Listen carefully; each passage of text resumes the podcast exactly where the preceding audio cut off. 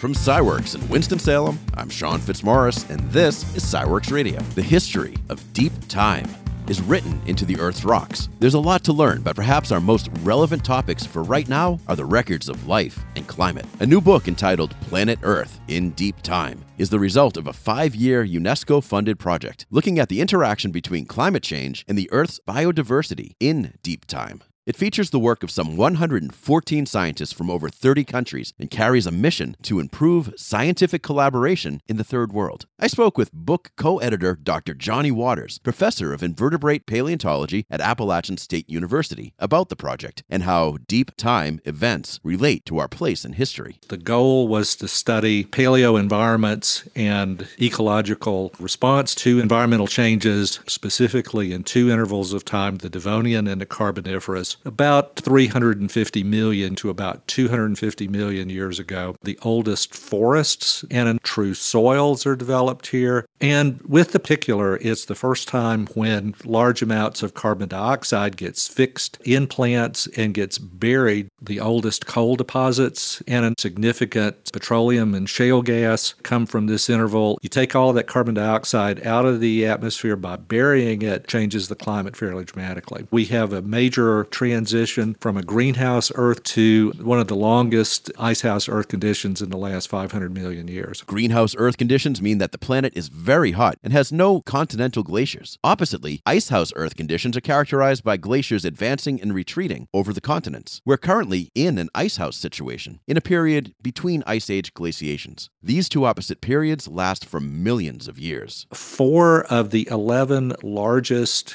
ecological perturbations in the last 500 million years happened during the Devonian. It was a prolonged interval ecological crisis, sort of a rolling extinction, taking out different groups at different times. One of these events took out the coral reef ecosystems, another one took out the plankton, and another one took out the fledgling terrestrial ecosystems. Deep time refers to millions and billions of years of Earth's geologic history, time spans that are difficult to relate to or comprehend. So, why are the events of Earth's deep time relevant to us today? What studying these intervals of environmental perturbation in the geologic past do is they show us what happened the last time. In the modern world, we have great concern about the impact of rapid environmental change on ecosystems. And today, what we're seeing is a rapid increase in carbon dioxide and and we're seeing ecological responses to that. Tropical taxa are spreading more and more into mid latitudes. It's not just things like snakes coming out of the tropics that we now find in the Everglades. It's tropical diseases that are now being found where we didn't find them before. What the geologic record does is it gives us the track record of what happened in the past when we see situations that parallel what we're seeing today. And in the Devonian, we're looking at a rapid decrease in carbon dioxide. The world is getting colder. Today, we're looking at a rapid increase in carbon dioxide. We're world is getting warmer. But the thing that's significant to ecosystems is the rate of change. When you have rapid rates of environmental change, the ecosystems simply cannot adapt to those, and there are major extinctions. Follow me on Twitter at SCIFitz. All episodes of SciWorks Radio are archived at WFDD.org. SciWorks Radio is a production of SciWorks and WFDD and is supported in part by the Piedmont Triad Office of the North Carolina Biotechnology Center. Music by Storyman.